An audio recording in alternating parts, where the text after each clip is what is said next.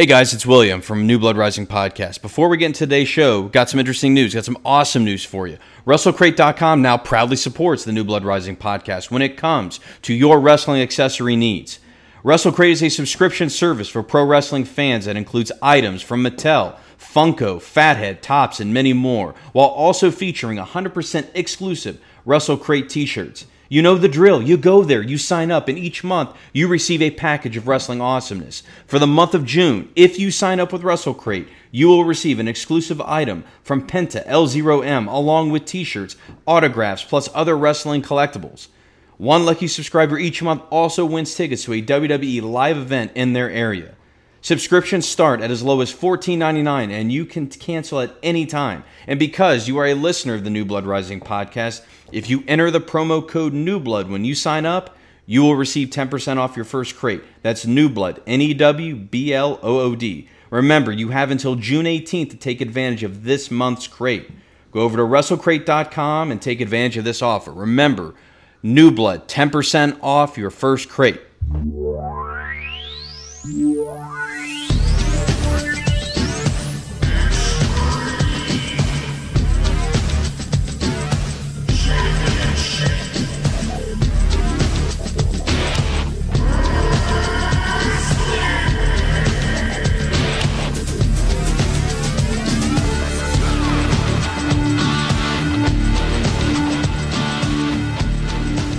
One of three.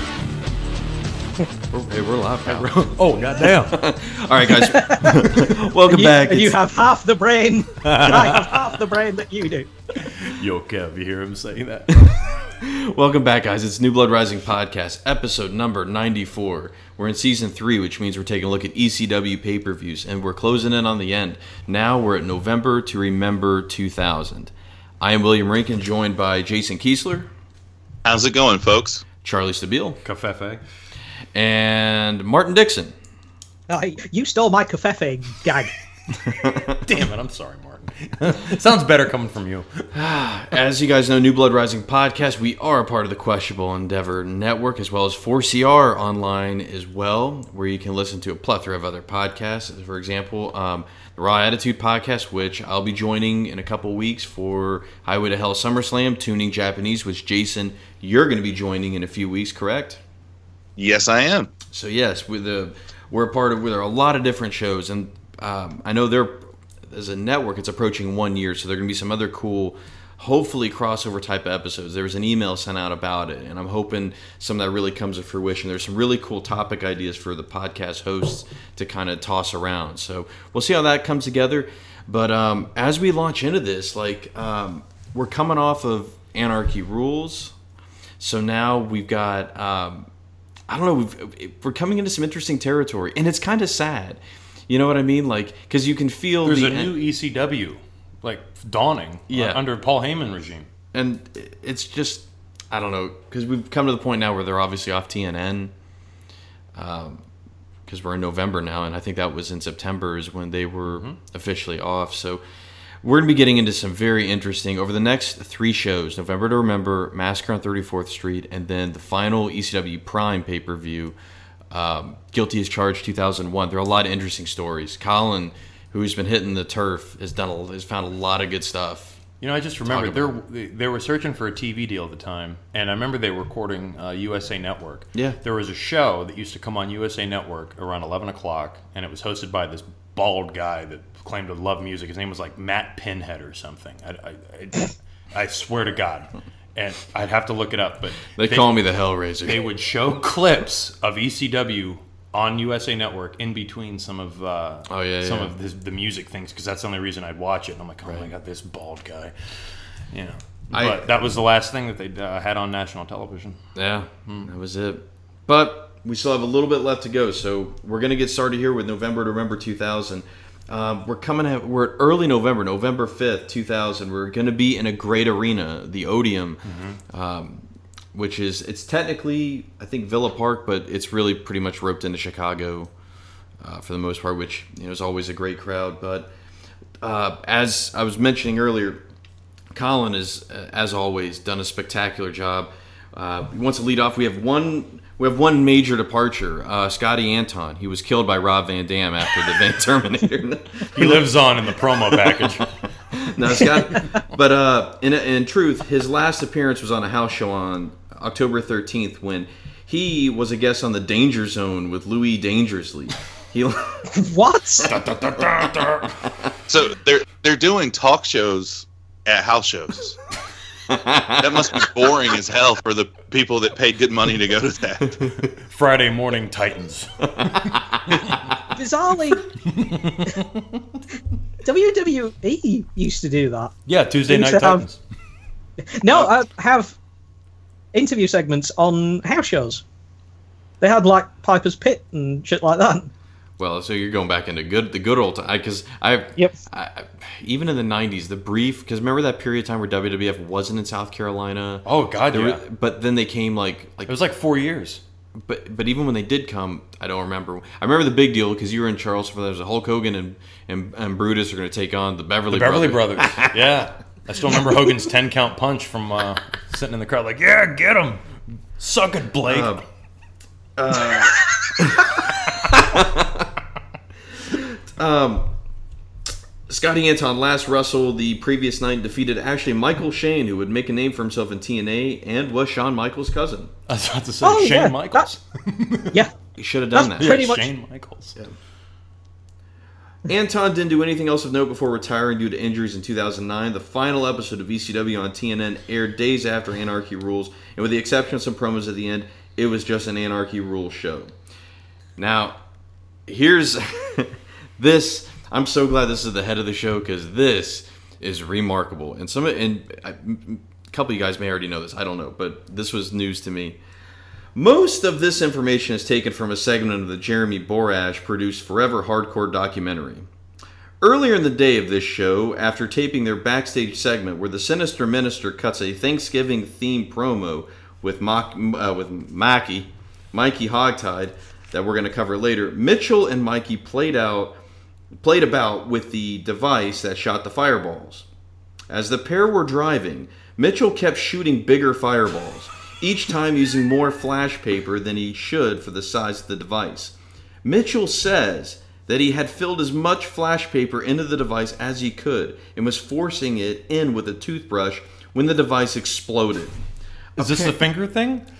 Apparently, Mikey says Mitchell is still in character. Fuck, Mikey, this is no good. This is not good. As viscera from Mitchell's hand is all over Mikey's face and blood squirting out of his hand like a fountain, with one of his fingers being blown completely off. When he went for help, everyone thought it was a gimmick. When trying to clean up his hand, he discovered a hole in his abdominal that he could fit a finger in. As he is drunk and in shock, he thinks he is calm when ambulance staff are telling him to calm down as his heart rate was through the roof, and he would die if he didn't calm down. He was hospitalized for eight to nine days, where he, where he would have to have his hands stitched back together. The ECW camera crew filmed Mitchell being taken to the hospital, so some of this aired on TV after November to Remember.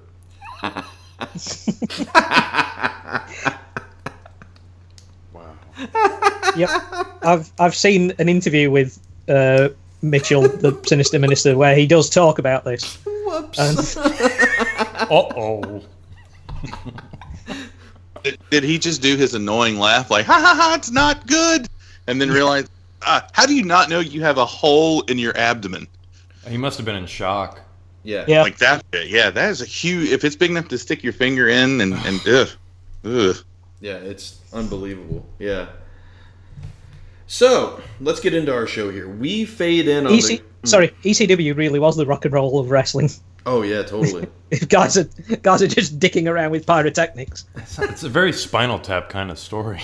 it But- really but- is. But wrestling related. oh yeah. So we fade in on the current ECW World Champion Dave Mustaine. I mean Jerry Lynn. He, he- I- if only he sounded like Dave Mustaine, that would make it. well, it'd be a pretty boring promo. Oh, because you know as he's Lars Ulrich can kiss my ass. Oh, They woke Yeah. me up and told me I was fired. God, shut up. Jesus. start start singing the uh, the Crush'em song that Goldberg had as a theme for Oh, about yeah. for about Dude, ten seconds. Yeah, I see. You know, I wrote Phantom Lord. Sorry. Ladies and gentlemen, podcast with now with special guest Dave Mustaine. We can put that up there with the I'd rather blow my brains out.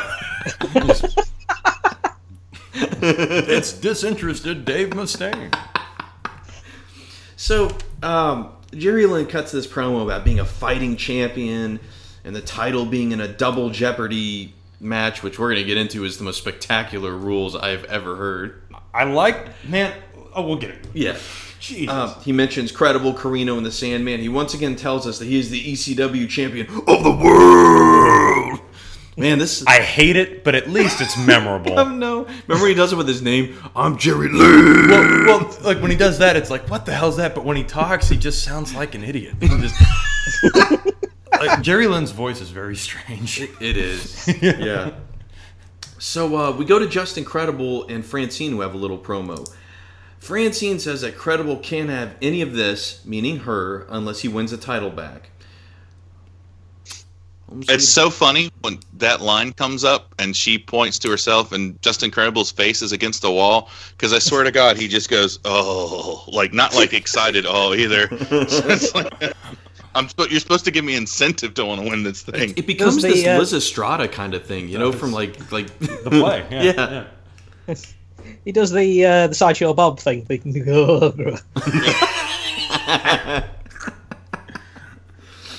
So I, this um I, I love this.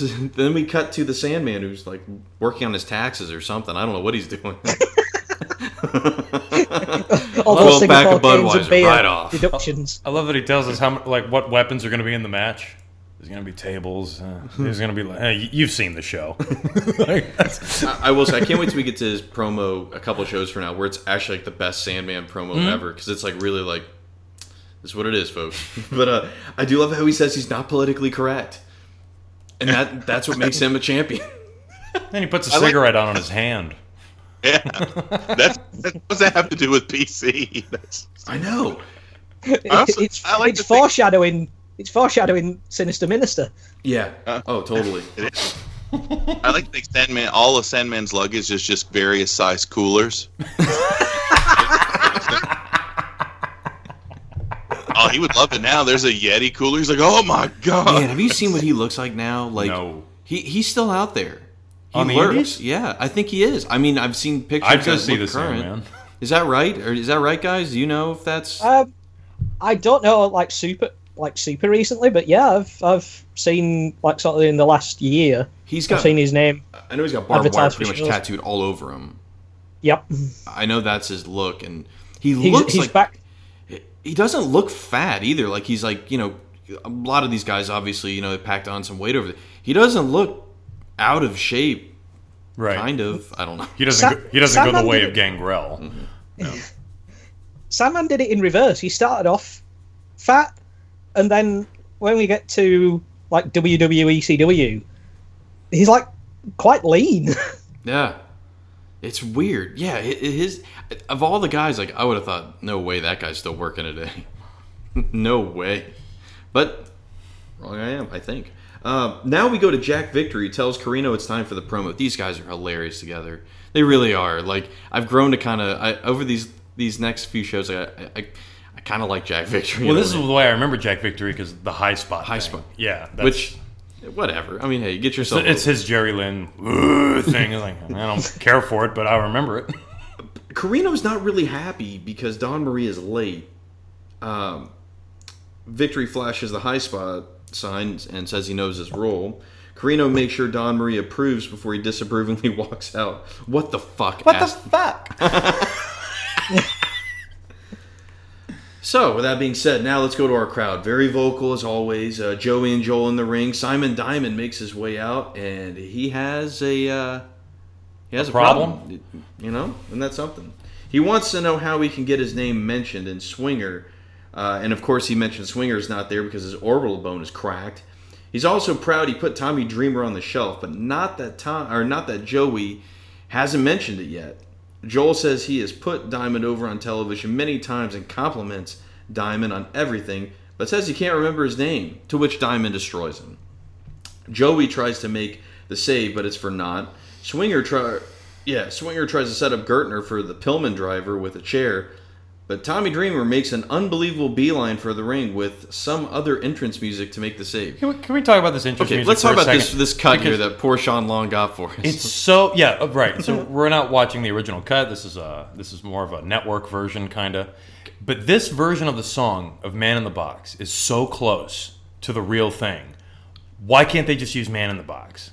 Isn't it just like what's the difference? I don't know. This is not. A, I don't know what company is doing this Okay, because because this isn't the network version. I mean, because you can tell it's not "Man in the Box," but it's close enough to where Whoever I'm like, this can group someone is, sue for they this? had like four songs. oh man, they only have like four songs they can use, and this like "Living La Vida Loca" thing or whatever it is, I don't know. For Tommy Dreamer, it's hilarious.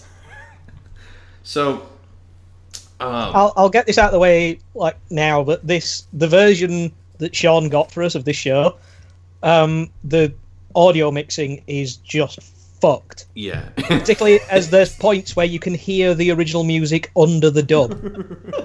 especially when we get to New Jack and Well, like I there's try no to watch- commentary. I try to watch. There's no commentary. I try to watch the crowd to see what they're mouthing. you know, I'm like I can't hear what they're hearing. Now, best best part is is like when they want to throw in some odd like commentary, you can hear the original stuff in the background that's they tried to scratch it out or something. So it's just like he's here, and then there's 30 seconds of silence. It's like what the fuck is this? My favorite is Um, when there's some kind of move and it's like looks devastating, but you can't hear the wrestler hit the mat. Yeah. That's when you know something's wrong. So, um, we talk about the Pillman driver makes the uh, Tommy Dreamer li- living La Vida Loca makes the beeline, uh, but uh, he drop kicks a chair into Diamond's face, but then he is ambushed by C.W. Anderson, who locks him in an armbar. York and Matthews hit the ring, and the bell rings. So, um, I'm trying to see if there was anything about that orbital bone. I think it was. Um, no, I think because I was looking because a couple of these matches, Sean or uh, Colin doesn't have. There's not a whole lot. There because clearly, by the way these matches come together on the show, it doesn't look like there's a lot of build up to them, and that shows in the what he had written here for it. But yeah, it was. I know Chetti had worked his way into this as well with these guys. Chris Chetti had, which we'll get to soon enough. But um, Jason, you're up first, sir. With we've got uh, York and Matthews versus Swinger and Diamond.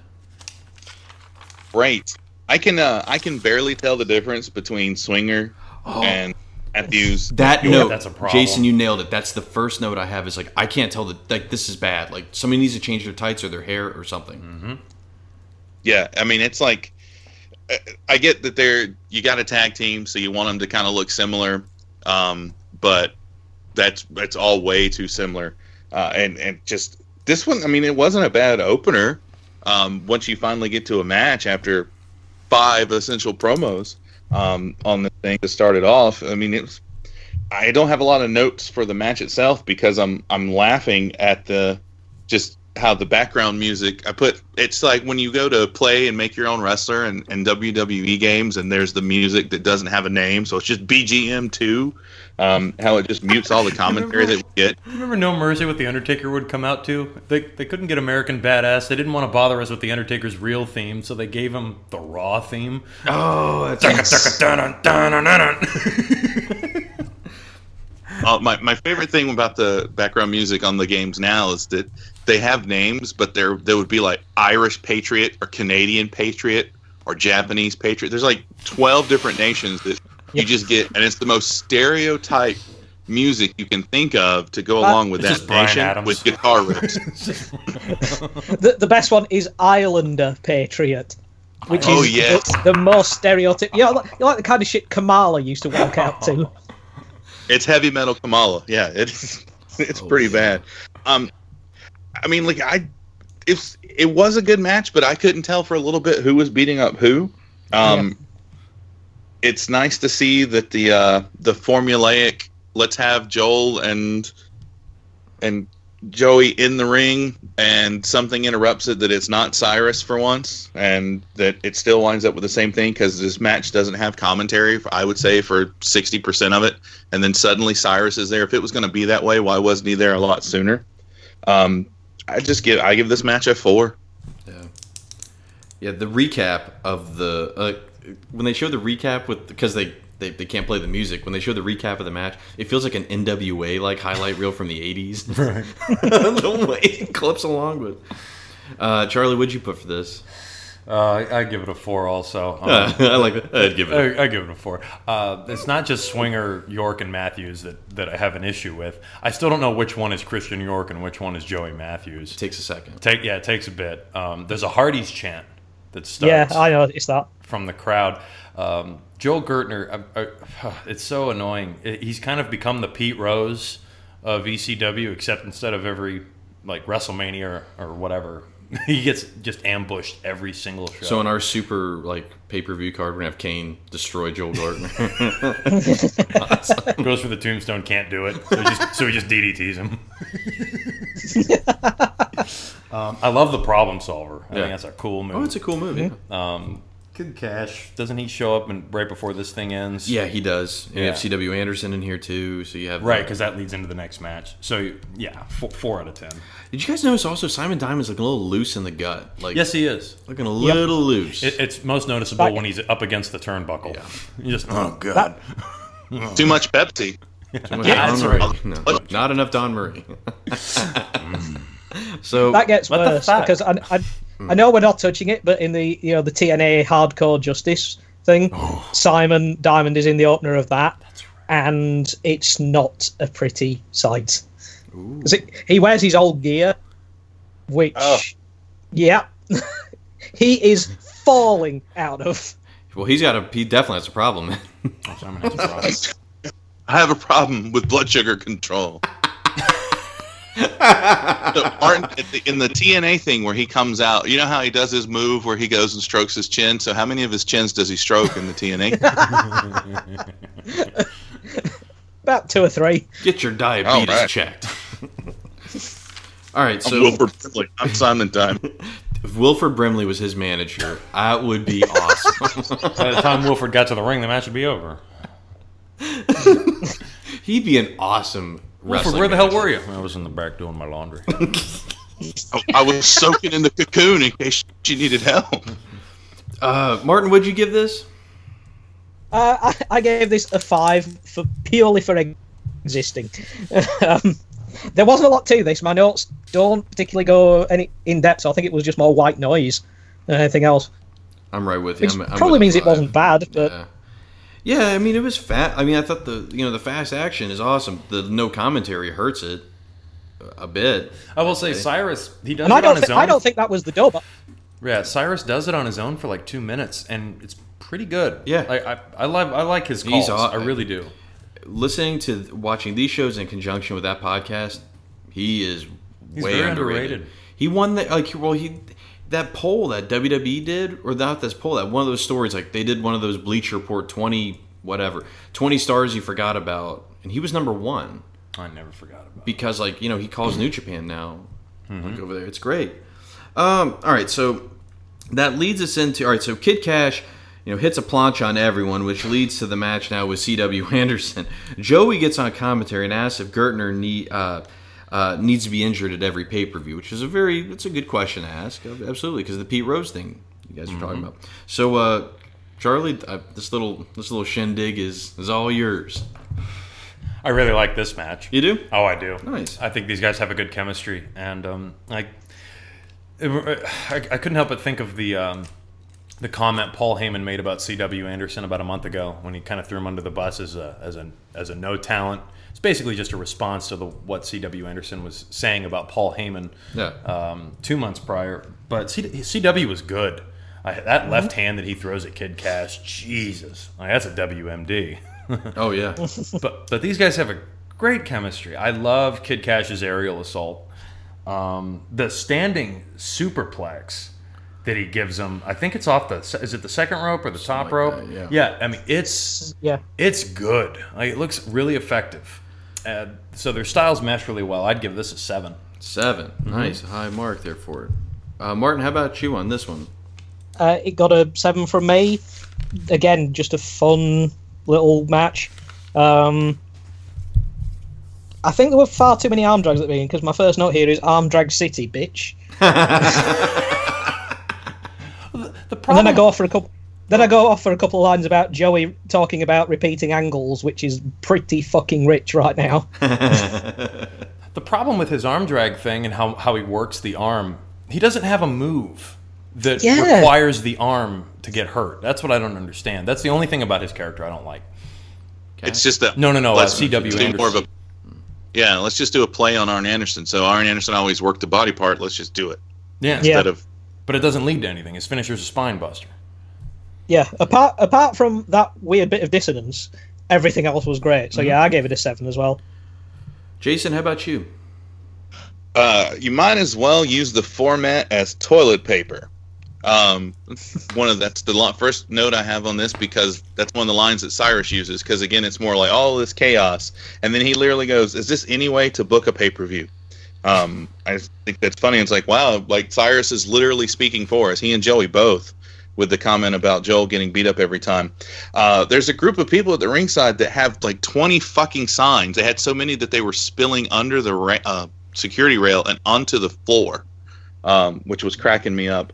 And I'm with Charlie. The C.W. Anderson, I meant to bring it up last pay per view. His stalling suplex on the rope is freaking awesome. I don't know why someone isn't using that today because that's impressive as all hell. Um, it seems like a very Cesaro thing to do. It does. You're- Yes, it does. You're absolutely right. Um, I got uh, really enthralled by the, I guess, the venue staff of of this place that are all just hanging out in front of the November to Remember sign. What is this wrestling Throughout thing? Like- Yeah, because they're just there.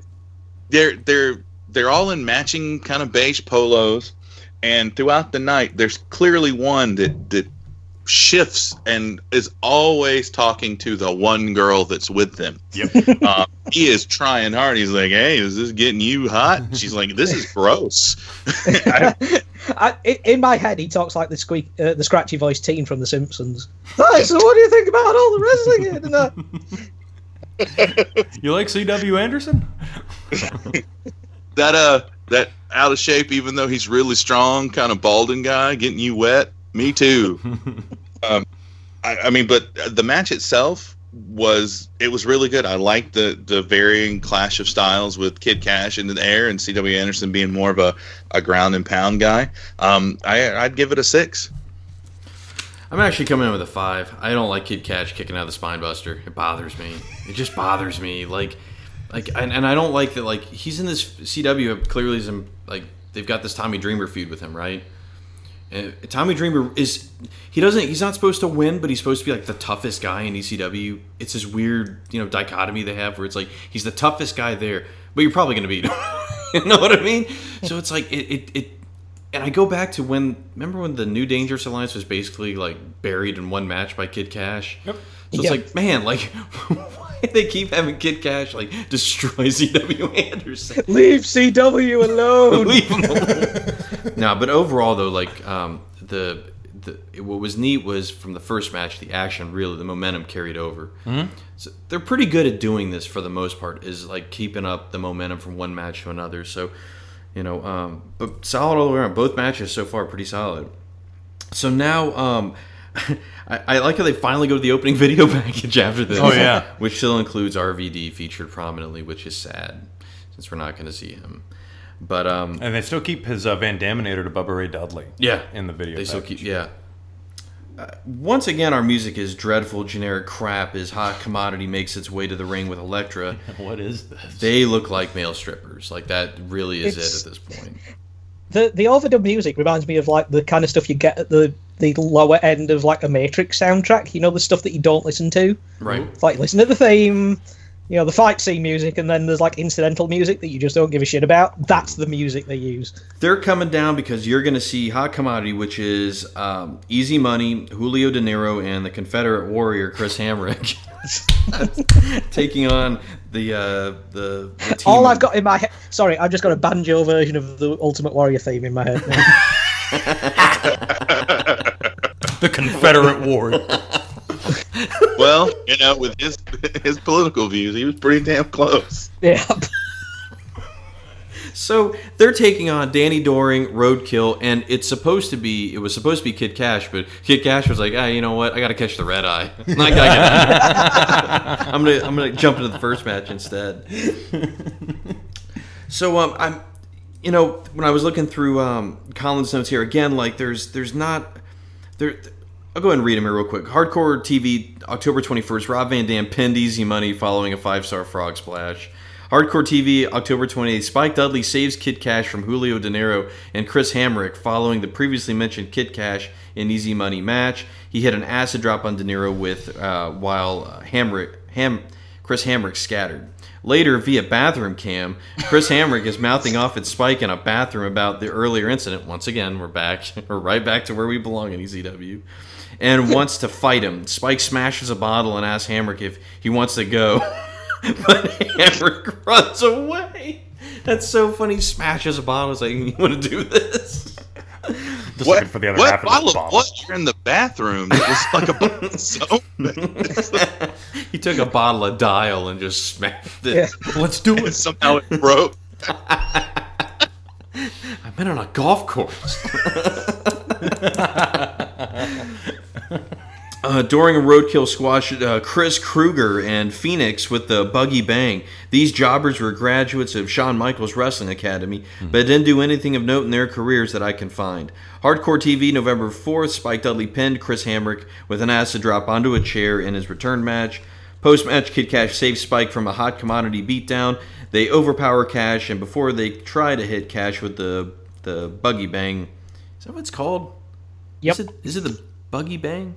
Sounds like Yes. a move. Okay. No, no, it is. Okay. It is. I'm thinking of the buggy is the Amish part. Okay, Right. gotcha. Doring and Roadkill chase them off. Hot Commodity versus Doring and Roadkill is announced for November to remember. Well, of course, we were talking about Kid Cash was supposed to be in this, but now, uh, Martin, you this is um, this gem is all yours, sir. Yeah. Uh, well, first off, I, I, Julio Dinero's name kept sort of resonated with me as well. Like I'd heard it before, and I found out he was actually on that pile of shit that was Heroes of Wrestling Oh, Oh wow! oh no. U- under the name Julio Fantastico. No he uh, he wrestled Two Cold Scorpio. Oh god. So, so even appearing on like latter day dying breath ECW cards was still an improvement for him. Nah um, yeah, we've got the Matrix shit music for Spike. Oh yeah, yeah it's like guy. Um, this this is something I, for, I forgot to check out. I, have got it in my notes, but it, please, by all means, someone afterwards tell us. There's a famous clip of a, a jobber in WWF in like 94 I think, or '95, facing One Two Three Kid, Wee. and yeah, Hamrick does that bump here. I thought so too. I wondered if it's if it's him, but I forgot to look it up. He does, yeah. It's he, he sails through the ropes, Um, seemingly on accident, but purposefully to take a flat back bump to the floor. it's W- Will sent me that clip about a month and a half ago through a text message. I about died laughing, and I did some research on that guy. It's not. I don't think it's Chris Hamrick, but that was like a spot he always did with and and. You know those those fact that stupid that's his moveset. those stupid spots that wrestlers like to take, like like the other one's Del Rio's, where he does a very similar thing. Where I hate that spot. I was like, what are you going for here? Or when X Pac would do a Bronco Buster, he'd miss, but for some reason he'd crotch himself on the second turnbuckle. It's like, Where he splits his butt open. that's like, were you going for his belly button? What was the plan, Waltman? Yeah, I, I hate that. Sandman. he- Sandman has one too, where he'll get whipped into the guardrail, but instead of going into it, he'll just flip, do a ca- like do a do a fucking cannonball. Cannon. Uh. But anyway, Whereas Greg the Ham- Greg the Hammer Valentine only had one bump, which was just fall back flat on the back, hmm. no matter what the move was. Bulldog. Takes a Hurricanrana as a flatbed bump. ouch. Um, th- this is a good match, but again, I don't seem to have a lot of notes, so I think it was sort of qu- very road. Roadkill is still super over. Yeah, Mm-hmm. we keep I- I saying mean- that, and it's true. It's true. This And is- he never cuts a promo. This is one of the. it's amazing. Yeah. It's astounding how t- how popular he is. N- Not seemingly not by design. No, Um, I love the guy. I, I don't know what it is, but I get excited when he comes out. um, adding Spike into the match gives everybody like some new energy. Again, there's just something about the guy. Um, I think it's because he's just so throwable. every, every everybody just loves to throw him around. Um, because there's like a triple team like heart attack I've got here. Is that the Lancaster Lariat they yeah, call it? that's right. Mhm. Because I, I I write the moves as, as I know them, and then I get myself confused reading They've got them back. so many signatures. Oh, It's yeah. unreal the number of Joey signatures. Styles has got them all memorized. He knows them. Oh, the so- Lancaster Lariat of Lust. Um, couple of paragraph, uh, couple of paragraphs, couple of sentences on what on how Easy Money's gear is the absolute fucking worst. Oh my god! Um, Reminds you of Zack Ryder when they remember. Oh, they, yeah, they were- the one leg. yeah, they were trying to figure out what to do with him, and it, and- yeah. that- all right, pal. um, yeah, because uh, again with Spike, it's like a Dudley dog gets turned into a vicious power bomb Yeah. I just had a thought so, of towards the end. Vince McMahon and whoever that dude was from '94 is like, he's gonna, he's gonna fly through the middle rope and land on his back. He's oblivion. he's doing the the Darren Drozdov thing, but with that guy and doing that bump. Who was that guy? In fact, he doesn't name it. He just calls it the thing. He's gonna do that the thing. All right, but Martin, go Um, ahead, continue. Yep, it's all right. Um, War on Women continues. Elektra gets the bear back. Oh, fanar, fanar, hilarious move name. Um, and then Spike Dudley foreshadows modern wrestling by hitting an RKO out of nowhere. it's it's an acid drop, literally. Styles but calls it it's- the acid drop. yeah, but it's pretty much a pro uh, prototype RKO, um, and that was that was the, easily the best bit of the match. It's hugely enjoyable, thanks to Roadkill. When he starts doing it, you know, doling out to black hole slams and diving out of the ring, you know, for a huge fat guy, that's incredibly impressive. So I actually gave this a seven. Uh, Jason, go ahead. Where are you at with this? Um, I like that this group has a name. I was pretty impressed with the hot commodity. It works with their money theme name. That Yeah. they've got going on. Um, Spike Dudley versus Chris Hendricks is the most realistic looking fight in the history of wrestling. Those are two dudes I could see at a trailer park just going to town. Um, I was really scared for a little bit because with all the whole "what's going to happen," Kid Cash was supposed to be their partner. I'm sitting there going, "This is going to turn out to be a New Jack match, isn't it?" And New Jack is going to see the Confederate flag on the back of that dude's shirt and murder him. There's the target. Yeah, I was Where's so Bill worried. Maher when you need him? Oh no. oh no. dum dum dum. Woo! Uh, I just I, I was like, oh thank God I'm wrong. Here comes Spike Dudley in khakis, um, which really was just I don't know off putting to me. Um, That's easy the, money. the de- that's the desert camouflage variant figure of Spike Dudley. Uh, his jungle camo figure comes out next month. Um, easy money takes a very hard landing off um because he goes to do a uh, onto the floor dive just like everyone else move, and someone moves out of the way, and easy money lands on his back and his head. Uh, and that looked really, really, really painful. Um, I mean, as as much shit as I just gave Chris Hendricks, that motherfucker's got moves. Like it's crazy because that I mean, like he does not look like he has the body of of a wrestler at all. His arms are like the the skinny old inbred from Wrong Turn. Um, just, I don't know. I just but where he goes and does that, they they have that spot where he jumps off of someone's uh, uh, easy money shoulders who's sitting on the top turnbuckle spot and lands on people, and then some of his you know three quarter ring jumps. Um, I Mhm. mean, he's getting into Rob Van Dam territory with that. Um, I mean, it's really really fun to watch this guy, and as horrible as as Easy Money's look is now. It's going to be worse next month, but uh, there's that. And I think the thing with me, Charlie, with Roadkill, and why I I, I, I like is you know how that some wrestlers like Rock they just over what's the word over pantomime uh, their move. The way he over pantomimes some of his simple stuff, like his finger poke, it's fantastic. Yeah. Um, people really, really get up to it. Uh, I like that. Uh, what was the? So they go for a doomsday device, essentially, and they roll it up and to do the miss. That was really neat. Um, and I give this a six. This was pretty fun. Um, my my lone comment eh, fun albeit very out of control. This match is hmm. completely out of control for most of it. But um i i, I was just max. I don't want to see roadkill i don't want to see roadkill and dory in this spot. And thankfully they are going to get to do some really cool stuff coming up. This i only gave a four out of ten. Dun, dun, dun, what the hell? Um, so uh, what?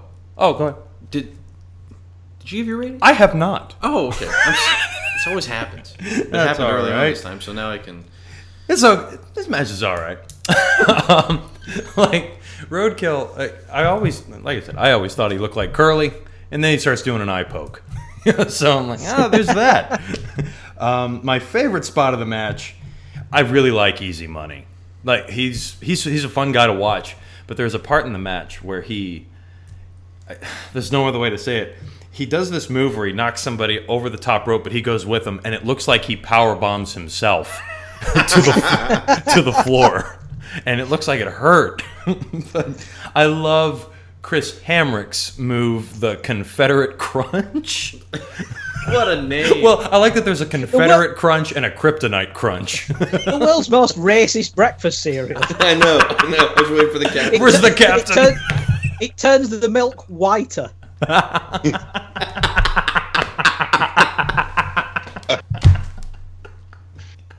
Wow. done that's it Oh Jesus! Um, Jason, you pointed this out on Twitter, and I, I about died laughing when they announced it. But Julio Dinero is from Treasure Island. Yes. it's so Yeah. perfect. oh God. Um, it's fun, but I, didn't. I didn't honestly didn't care for it that much. I liked it more than you. I, I gave it a five. Okay. so we move out of this. We Rhino has found the camera for oh a promo. God. He is going to show New Jack how he fights. Rhino versus New Jack. How excited I are know. you? I'm like, eat it, just, just eat it and like it. dun, dun, dun, dun, dun, dun, dun. Rhino says that New Jack's uh, chances are very fucking slim. I believe it. Ima- see, I just when he keeps talking about being like in Detroit, I want to see Rhino goring people in Detroit on the street. I don't remember. Rhino goes Robocop. Uh, I'll buy that for. Oh! So didn't he use this exact promo in one of his campaign speeches? You got my vote. I don't remember exactly what led to his this line that he says in the promo, but it's fucking gold. You're gonna have to shit your own face out. That's the that's the only Yeah, quote I've got there. your- yeah, rip off your face shove it down your throat. That's it. And you're gonna have to shit your own I face just- out. I- the uh, uh. way, like, I just want to imagine, like, behind the camera, Paul E.'s just doing the same thing right back at Rhino, more, just trying to get him to. and he keeps like pushing the cameraman back and forth, like to get that that shield kind of camera angle. Roman Reigns. I was thinking Jason. I was just doing Dean Ambrose, Seth Rollins, Roman Reigns. Because there's the That's sound. kind like, of, with his with his triple power bomb, the rah rah rah rah. That was this is real life. believe, believe that. Believe that. Dun, dun, dun, dun, dun, dun, dun, dun. Oh shit! We, we just created Rhino Reigns here. Right. oh yeah, Oh no! Like the Jason- false gets booed. Jason, you're the one who's. Fa- I don't know who made that video, but like where Maurice like slaps Rhino like and just treating him like crap, and he has those flashbacks of when he destroyed the Sand Woman. he starts having those flashbacks. Don't do it. Yeah, don't, mess with this guy. WWF. Oh, I man, there was there was a good one It was an extended version because they have the look because for a second, Rhino has the Rhino look and does all the flashbacks, and then they cut back on the thing because then he just hams it up where he's being all defeated, puts his head down, and walks away. It's just like oh, oh, it was beautiful. So yeah, we now go to the ring for. I mean, here we go. This is something I'm excited This for. is- yes. Wow, we've we've come to this point. It is Chris Chetti with Louis Dangerously versus Nova in a loser leaves ECW match. Woo!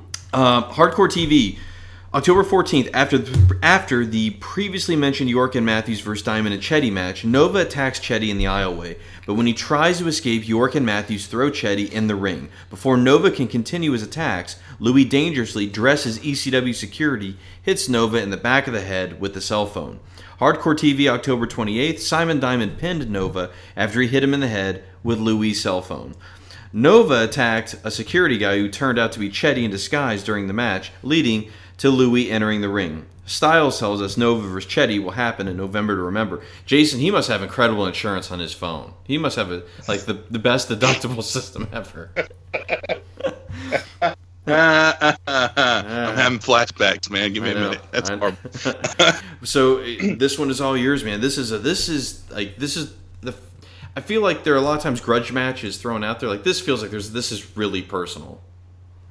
Yeah, I mean, because what these guys have been a team for us since like the third pay per view we covered. Pretty much. Has it been that long? I feel like it was at least beginning in '99, but it could go back to '98 as well. Um, just or I think it might have been when Chetti shows up. Um, Chris Chetti's voice does not match his body. It's another Dave Mustaine kind of thing. Like it is just I don't know. It's it's very shocking how it goes on. I really like how Nova is very very aggressive. Yeah. Um, he's more brawling. He's not being innovative at all. He's Um, also really jacked. yeah. yeah, he is. Like he's like, all right, it's my time um, to to go out there, and the triple pile driver Yes. that he pulls out. Like if you're in a grudge match and you're like, I think I'm going to try out a new move. You know, there's nothing cooler than dropping someone on their neck three times and within a two minute period. Um, to put that through, I'd like how the Chetti is the one that initiates the loser leaves ECW, and and Louis like, no, don't do this. Um, You're not that over. no, no, dude. They're not going to care. it's um, but it goes through, and what's funny is throughout the match, Joey Styles keeps going. This is a loser leaves ECW match, and I I'm not sure what might have been going on uh, in the other promotions around this time. But he goes, in ECW, we honor our stipulations. That's exactly why Chris Chetti's back next month. Um, but this that uh, that was just they were really really hamming up the loser leaves ECW bit, but it was still really cool to see these two go at it. Um, I gave this a seven. Nice. Hmm. I, I really liked. I mean, I really really liked super aggressive note. I, don't you guys like how they just gave up? Like whoever's producing this this this, this version of the show just gave up. Just give him the ECW theme. We don't Right. have Yeah. something for this guy. Just give him the ECW theme. Nothing sounds like that song. It's like, da- damn it, Jerry borrowed my Matrix Revolution CD. I'm gonna have to. just I, I want to make one quick note before I shoot this to Charlie. Like I love how it really is like he Nova treats Chetti like it's Jason Voorhees because he's like he yells at him "fucking die." Like, good God! yeah, this this is a match where you take your opponent's blood and write die on your. Yes, it Yeah, really is. exactly.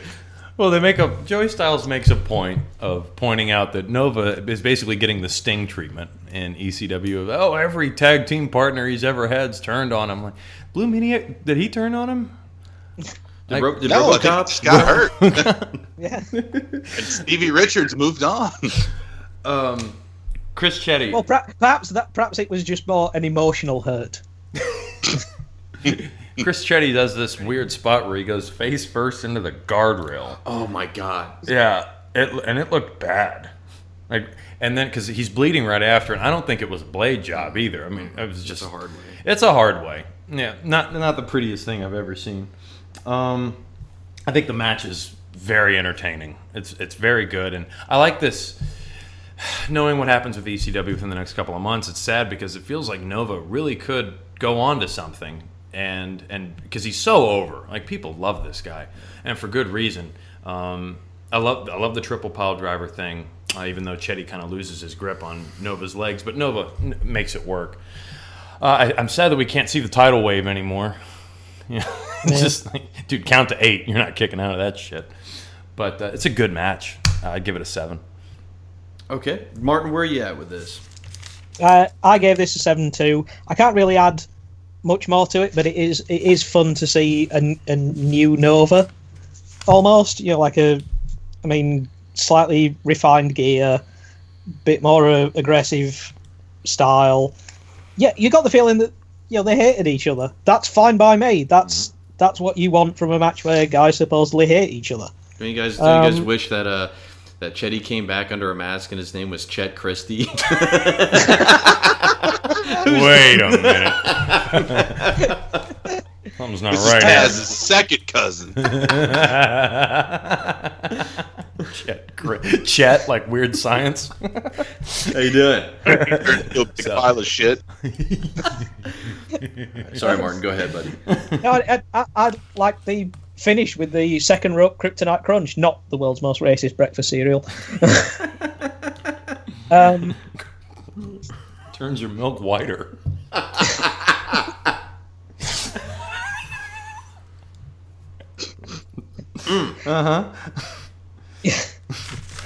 Well, Yeah, what about you? What do you give it? I don't think Martin's done. Oh, it's it's just fun, so yeah, just a seven, just to reiterate. Um, I give this a six. I think they're the the the physicality. Like they achieve something that so many times we've we've really hit against, which is like in these matches where it should be like personal. Why are you locking up? Like these guys really like treat it like oh, they they really look like they bought into what this type of match should be. It's just too many times that they're just moving too fast. They're out of control. Sort of like the other matches too, where it's just like, God dang man, just just slow it. Hey, hey, hey! It ain't gotta be sexual. Just make it sensual right now. God dang it! It's not a sprint; it's a marathon. Exactly. All right. So, but yeah, was, uh, overall though, like I'm in a, it was, I'm glad Nova was the one went over, so we get to see him a little bit longer. Not that this stipulation really means anything. We know from no one really gets held to it, but unbelievably now. Wait, has everyone given their rating? Jason, Yep. did you do yours? everyone. Yes, did a seven. Yeah. Thank you. I just want to make sure I didn't do the same thing again. Good. All right. Unbelievably now, we go backstage where New Jack is behind a fence backstage. I'd get used to that sort of view. I almost tweeted it. He, is- he has his sunglasses on like an asshole and says that Rhino should have killed him. Stephen King couldn't have dreamed this, he says. He has a fucking sickle in his hand then, saying he's going to use this. He also says he's going to use the TV title to get his car fixed, get sexual favors from a hooker, and gamble. How are how are you going to knuckle up when you? I don't I, I have a problem when he keeps talking about knuckling up and all he's talking about doing is using weapons. Where it's like if you're really that tough, like just go out there and fist fight him. Just- just kick his ass. Yeah, exactly. Instead, it's like no, I'm going to pull out a blade and I'm going to cut you up, and then go use his title. Like I, I don't know how he thinks that TV title is going to get him pretty far with all the things that he's talking about. He knows doing. they're not on TV anymore. Right? I know. What What's great is, like you were saying, I I had that down where he's like, "Well, I'm going to get some car parts, and I'm going to get a hooker, and I'm going to go to Vegas." I'm like, does he not understand how trade works and barter? It's like, well, I'm going to give you this belt for this muffler. He'd If fit you in don't great in the current administration. No, I knew you were going to do it. I was like, no, I won't say it. We're I like pulling how out he- a Paris Accords. I like how he uh, he refers to the spear as that little move. that little move. Like that's really the most wrestling part of this whole promo. Um, And I was like, that's pretty cool. He's just kind of like trying to demean the gore. That's pretty awesome. Kind of blown away that New Jack's fighting for a title. Yeah, Like- we've come to this point. Oh no. Yeah. so, This in, this is indeed a disturbing universe.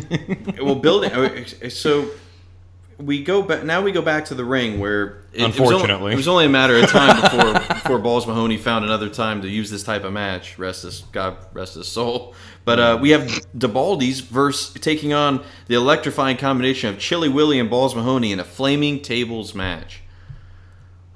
All right. So, Hardcore TV, October 7th. RVD and Kid Cash beat the Baldies following a Hurricanrana by Cash from one turnbuckle into a five star frog splash by Van Dam from another. Good double That sounds awesome. Yep.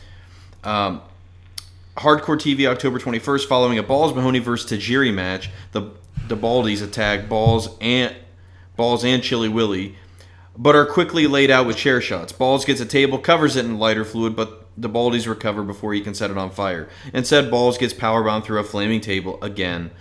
After all the flaming tables he was put through by the Dudleys in 1999, you would think Balls would have learned to stop setting tables on fire, as he always is the one going through them. Colin, you're exactly right. October 14th, a brief clip of the Baldies attacking Chili Willy backstage is broken up by Red Dog, the future Rodney Mack. Oh no. Red Dog. what an awesome name. The, the show opens with Balls Mahoney powerbombing the protégé through a flaming table while Chili Willy looks on. Approve. What a great sentence. We are not given any backstory or reason as to why they are putting a woman through a flaming table. Don't need it. What? It's what time was that? How dare you have a woman only screening of Wonder Woman and not invite us? Fuck you, Draft House. Was ECW perhaps trying to uh, convey story through mise en scène? Oh, God damn Oh, oh, oh. That became a Look cen- out. Can't stop central that. podcast. Talking about list of Strata. I know. Sounds- This thing's awesome. it's all over the place. Bob Richmond would be dying over Bob this. Have you seen this review of my play? James, the limey Ro- James Mitchell doing the James Bourne. Lipton inside the actor studio with wrestlers. And what were you thinking? inside the wrestler studio. Yeah, that's awesome. Um, so Now, so- when you fought Jerry Lawler in the Kiss My Foot match, I, I would lo- love to hear Terry Funk interviewed about the empty arena match in Memphis, where Jerry Lawler walks out with his crown and his and, Jer- and Terry Funk starts laughing at him because it's so ridiculous that he nobody to show up to an empty arena match in his wrestling gear. anyway, all right. So Charles, I believe this one's yours. Oh, thank God. Um, special shout out to the, uh, I believe it was Colin who pointed it out. Chili Balls should be the team name, um, uh, or Willian Balls. Like I, I like that one too. Uh, this match is not good, but it's so entertaining because they go to the crowd and then they go uh, into the stands, and the camera crew do their absolute best. But there is a point where I just think that they went, uh, you know what? We'll just wait for you guys because the camera crew just gives up and it just goes to the hard cam because they can't find him. Just let's wait for him. like we have no idea what happened. Like for some of that match. Um, Powerbomb through a flaming table, which actually looks pretty good, and Angel is on fire for a second, which you know, no no loss Fallen there. Angel.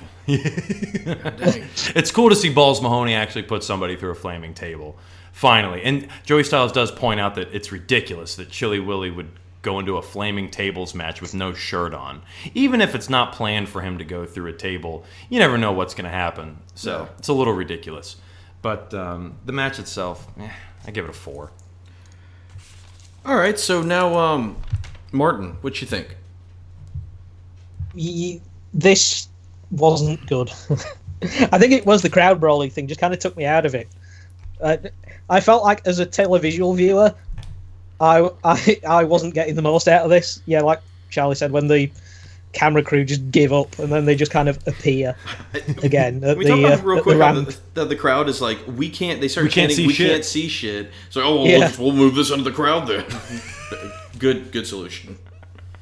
Um, the visual of guys getting powerbombed through flaming tables is always spectacular, but I don't know. There's just something about this. I just gave it a four as well. It's good for what it is, but what it is is kind of shit. Jason, how about you? Um, oddly enough, this is one of the matches I have the most notes for. Um, I just put down like you know when Balls and Chili come out, like the first notice has I don't think Chili's going through that table.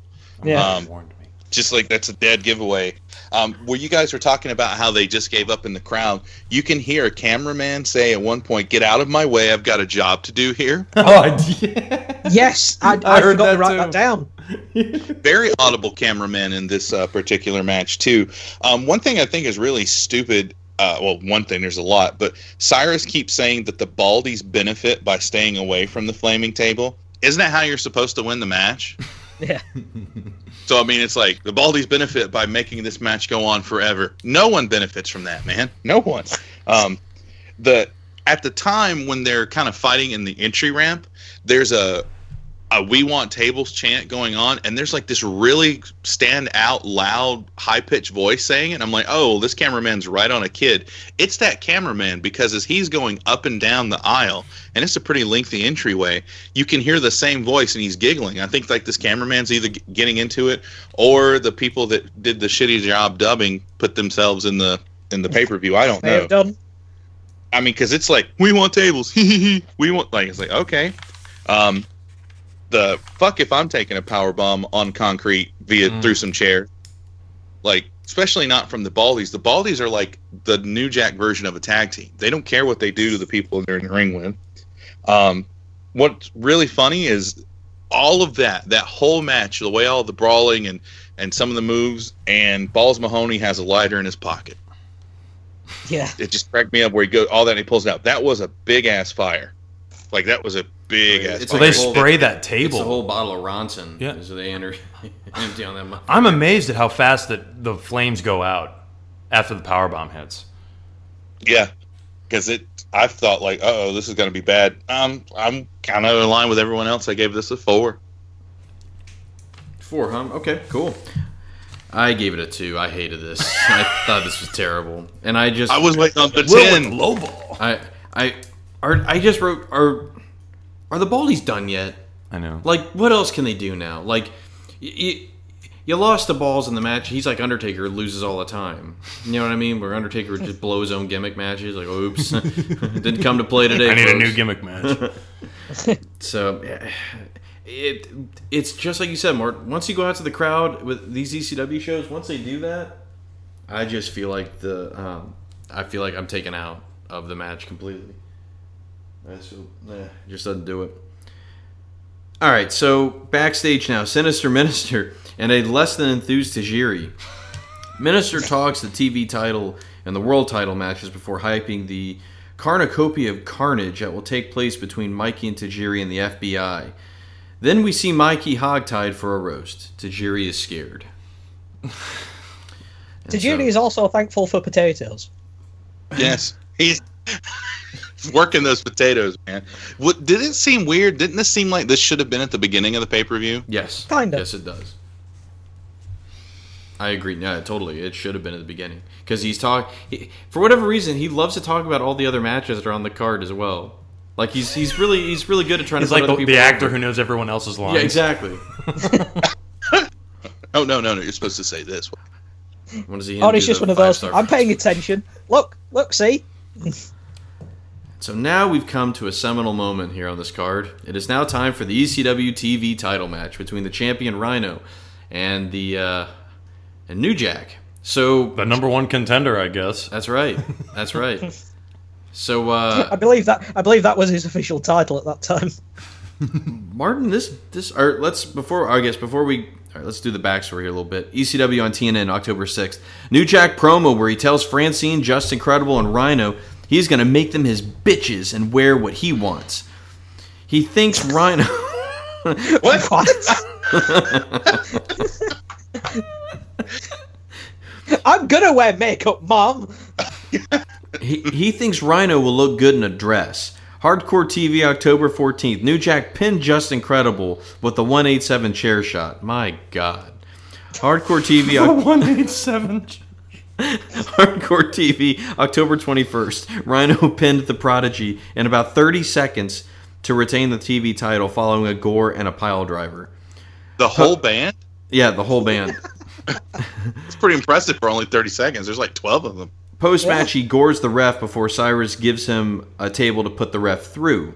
Hardcore TV, October 28th, Rhino saves Justin Credible from a New Jack attack with a sickle with a gore. Hardcore TV, November 4th, New Jack barges into the locker room of Steve Corino and cuts a promo. He tells us he can't stand Corino, Victory, or Dawn Marie. He calls Dawn Marie, I like how he wrote Dan Marie. Hey, Dan. Hey, call it, he, oh, this is terrible. He calls Dawn Marie a retard and about. Got her. and about chili sauce's blood starts pouring down his head. I don't understand. What? Uh, after Chil- two, That's where he keeps it, huh? um, after two years, Dawn Marie has no idea what New Jack's name is. New Jack and Steve Corino beat Justin Credible and Rhino in an extreme death match. Both New Jack and Corino pinned Rhino after a super kick into a 187 chair shot. Post match, Rhino gored New Jack through a table. It, so this 187 chair shot, Yeah, being what is it's it? a named chair shot, does he do there's a gun or something in the He just makes him watch that Samuel L. Jackson movie and then hits him with Not a chair. that. So, Um, so, so Sam Martin, you get Rhino and his awesome John Carpenter music. Yes. this is one time where the uh, dubbed theme kind of works. Um, first up, my blood ran cold uh, as this match approached because I thought, oh shit, they're going to have to dub New Jack's theme for the Oh. entire match. And it fucking sucks. Yes, because job, Jerry Lynn. There are no ring mat sounds whatsoever. No, uh, nothing. It, it plays in silence apart from what, what I can only describe as like a rap version of the ECW. it is. It's this hip hop version. I thought it was like, okay, I give you props. You at least tried to do something with this. Okay. Anyway, Also, why does New Jack have a pacifier in his Dude, mouth when he walks Dude, out? I remember. Uh, I wrote that too. Um, oh my, There was a. This came out what 2000. So I was Yeah. in junior Yep. high. Lots of black people did this. They had pacifiers in their mouths. I, I don't understand it. I don't know what it means. But I remember they made it a rule in school for them to not w- have pacifiers in their mouths. probably anybody. I'm sure it's what they said. Nobody. Well, sure, they're not going to go. You know what? you know what my problem is. Principal Chris Hendricks doesn't like that. God. Every day in the cafeteria, Confederate Crunch. Yeah, and, they, and, they, and Joey Styles actually points out the pacifier. I, I don't get like they, they say something, something about an oral fixation. I don't know. I, I have to. I carry one in my pocket because I always have to have one Well, for yeah. Wyatt, but I have no desire to put it in my mouth. That's gross. That's disgusting. Yes. Anyway, Um, why is Rhino having a sell for New Jack? Because this is pretty much New Jack breaks weapons over Rhino, and then Rhino hits a gore through a table, and that's pretty much it. Um, this fucking sucks. this, I've just got that in my notes. It's not good, Yeah. and it's not Rhino's fault. Um, I could only really give this like a two at best because New Jack because New Jack gets gold through a table at the end, okay, okay. which It's coming which, out. to be honest, I. I think might be my autobiography title. Mark's I- coming I off the do- top rope with there's- this one. There's there's no part of the sentence New Jack gets gold through a table that I don't love. Jason, how about you? Uh, Are you? Do you feel similar? Um, close. I, you know, I like my numbers. I went through. Rhino has zero offense for the first three minutes of this match. He gets two moves in, and then gets beat down again for the rest, like for a whole nother minute. It's it is just watch New Jack hit Rhino with this thing um, until Rhino has enough bullshit and ends this match real quick. Um, I, I don't. At some point, the ref attacks New Jack. Yeah, I don't know if New Jack pulled out something that he really shouldn't have, and the ref's like, "Oh fuck," which is a brave ref. God rest his soul. Um, the cool thing about this, though, as with this match, is the edit music that they play during the slow replay made this come across as an episode of Unsolved Mysteries. and like, I'm with Martin. Like, I, I give this a two strictly for the we get New Jack go through a table. It, this wasn't what I wanted. I was wanting like a lot. I mean, I, I hate to say it. It's just like I wanted to see New Jack get his ass kicked because he always beats the shit out of people with weapons. Hmm. And I wanted to see someone really take it to him. And Rhino is the perfect guy to do it because he is just he's like where they named him in TNA, he's a fucking war machine. And you didn't get that. And so this just really sucked. You agree, Charles? Absolutely not. I loved this. I really did. This is New Jack's best match. this is the best thing I've ever seen him do. I love the referee stuff. Isn't that the crooked ref? Yes. Yeah. I think it is. 'Cause Right. I thought the same thing too. Because they don't meant they don't. I don't. think- Do they really call him out as? No, they don't. Uh, But uh, this is a weird thing with the refs in ECW. Some of them wear the black shirt. Some of them wear stripes. I don't understand. You what come on, is. rookie. you don't get to earn a real sure yet, rookie. But I I was worried for Rhino. I actually wrote "Poor Man Beast" uh, because I, I honestly thought he was going to get messed up in Brother, this match. myself. I'll power myself over the top rope. No, it's it's very entertaining. I, I loved it. Uh, one thing I have a problem with though, if if they can this this is in regards to New Jack's music that plays through the match. If they could pipe in that bullshit fake mu- uh, New Jack music through the entire match, couldn't they have easily just removed the music altogether? Yeah. I'm wondering like how cheap this production, this post production company is. Like, Okay. You know what I mean? Like, Well, how, well, then I start thinking, how many audio um, tracks do they have for these master recordings? that's what I'm wondering. Because like obviously Is it just WWE two? like is able to. Yeah, they have multiple. Yeah, But so- ECW it just seems like more than commentary's we did one, yeah. and then everything that happens in that arena is two, and that's it. Right. So, because like I said, with the mats being muted uh, f- through uh, these re-edits, I mean, it's it's hard to watch that stuff. But no, I love seeing Rhino take it to him. I really did. Like when he gored through that table, it's like, fuck yeah, got the three, didn't lose the title. I give this a seven. I have the exact same rating. I have seven. Here, I'm serious. and you know why? It never leaves the ring. And that's right. Which is awesome. Yeah. It he act. It's. I also like that short.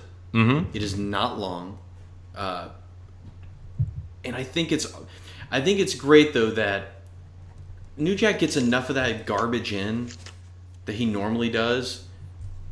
To which, like you know, when he sets up for the guitar, that should be the. This is that should be Yeah, his one eight seven move. Hits on the that guitar. yeah, but that that's what's awesome. Is the look on. If nothing else, the the best thing New Jack ever does in his career is the way he sells when New, when Rhino doesn't doesn't get hurt by that guitar because he looks like oh shit, and Right. then bam, he's destroyed. over. It's I, I I like they were pretty smart how they put this together. I think because if this would have become every other New Jack match where we go to the outside, we spend like a billion hours in the crowd. Once again, we're lost because clearly they didn't know what they were doing in the tables match, right. And inevitably we have to do that that garbage balcony spot.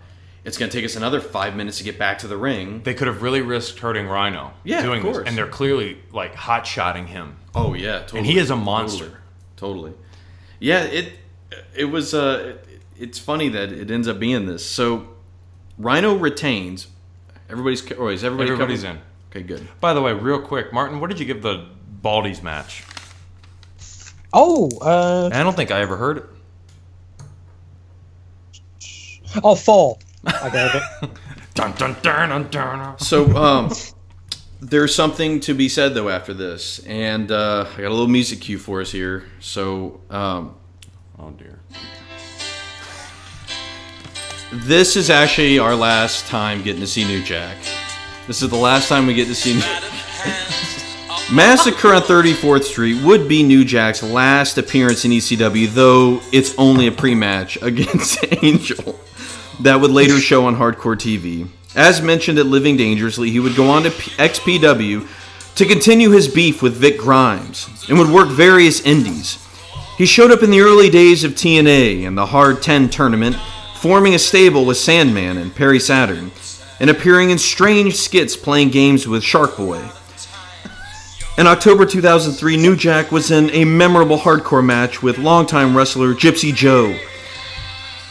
Joe was continuously no selling New Jack.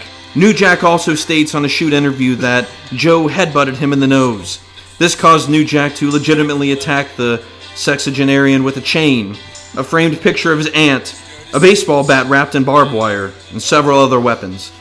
Before the match, Jack met Gypsy Joe and went to the booker of the show and asked exactly, what, do, what was I supposed to do with Joe? Joe was told, Gypsy Joe is as tough as leather. And Jack replied that he was not going to lose dollar value from this match and will not have an, uh, either a comedy or a gimmick match, and told the booker he will kill Gypsy Joe in the hardcore match. In October 2004, New Jack, wrestling for Thunder Wrestling Federation, was scheduled to fight fellow wrestler William Jason Lane. During the match, New Jack pulled out a pulled out a metal blade from his camouflage wrestling attire and stabbed Lane nine times. Fucking hell. This action caused New Jack to receive various felony charges, including for, for, for, for aggravated assault with a deadly weapon and aggravated assault to commit murder. New Jack claims that the two met prior to the match and agreed to use a piece of metal to inflict injury. Despite this, a police officer who was recording the incident stated that it never looked like it went past a routine wrestling match. The promoter of the event, Mr. Maurice Williams, claims the event was never intended to be hardcore. New Jack has claimed that he was only he only stabbed Lane nine times. After returning for a few years, he was still wrestling and was in a relationship with Terry Runnels. He made his last noteworthy wrestling appearance at the TNA ECW reunion show in 2010 and seems to have appeared on The Daily Show in 2013 in the segment called Stay Out of School. Goodbye, New Jack. We will miss you forever. It's the measure of a man. I'm glad you did that. I was very close to doing it. um, okay. So There's Balls a lot to Mahoney, unpack there. yeah, it is. So Balls Mahoney accidentally breaks a kid's neck at, at, or something at a amateur wrestling event, and he's banned from going near high school gyms. New Jack has gone to murder people multiple times and still gets booked. That's wrestling. It, it, Can I retroactively go back throughout the podcast and mark all, all New Jack matches as just one score? now? Martin, I think you already did. I don't think you need. yeah, I think you did it in the first place. oh my god. Well, that song's ruined. so, oh, well, before we, since it was New Jack's last match, um, what's real fun to do is to go back and watch New Jack matches and put your own music above it. And so I stepped for fun and I watched the New Jack match with the ori- Star Trek original series fight song From Amok Time. Nice. above it, Very the nice. Amon, and it really takes it to another level. It is fantastic. I recommend everyone do it. Um, that was going to be my sign off to, to New Jack, and then Will brought out the Elton John. So I got a little tear in my eye. It's. I have mixed emotions. I know. Like, like, that song gets me, but New Jack doesn't. well, you hope. New I mean, Jack have we ever enc- in the we're in season three?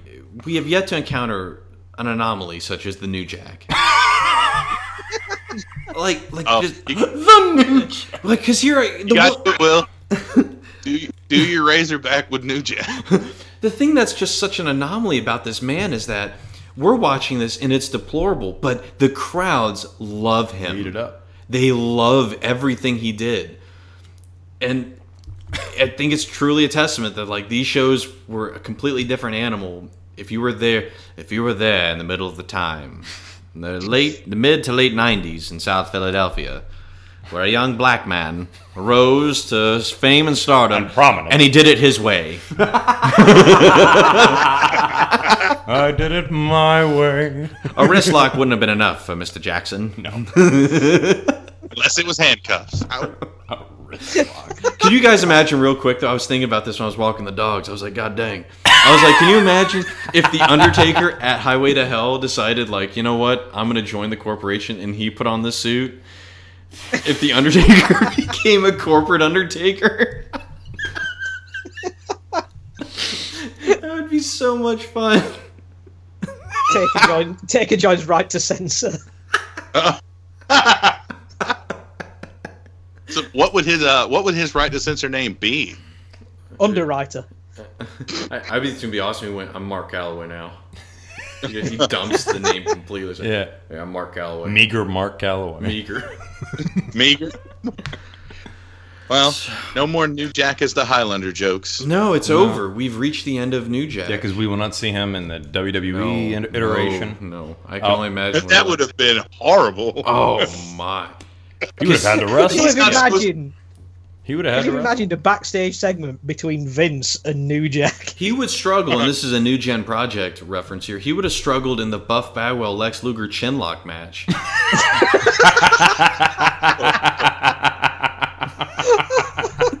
Sounds enthralling. The fun thing about the invasion is as the various wrestlers start showing up and someone's like New Jack is like beating the shit out of someone in the back and they go, He's not supposed to be there, I would believe it. yeah, he's not supposed to be there. I would truly believe he bought a ticket. the one time that they would use that, and I would believe it. Yeah, and, and you know how they usually buy tickets and they're in the front row for some reason? Like, he bought a ticket, he's in the front. No, New Jack be up in the stands. He's like, yeah, I got Yeah, it. would. He's in the shit Just dive. And did you say during your reading that he had a relationship with Terry Reynolds? Yeah, Yeah, he did. He did. hmm And Sonny, What an eclectic taste that woman has. Yes, yeah. from Goldust to New Jack. yeah. I I, wonder ne- what was I never between trusted there. that woman.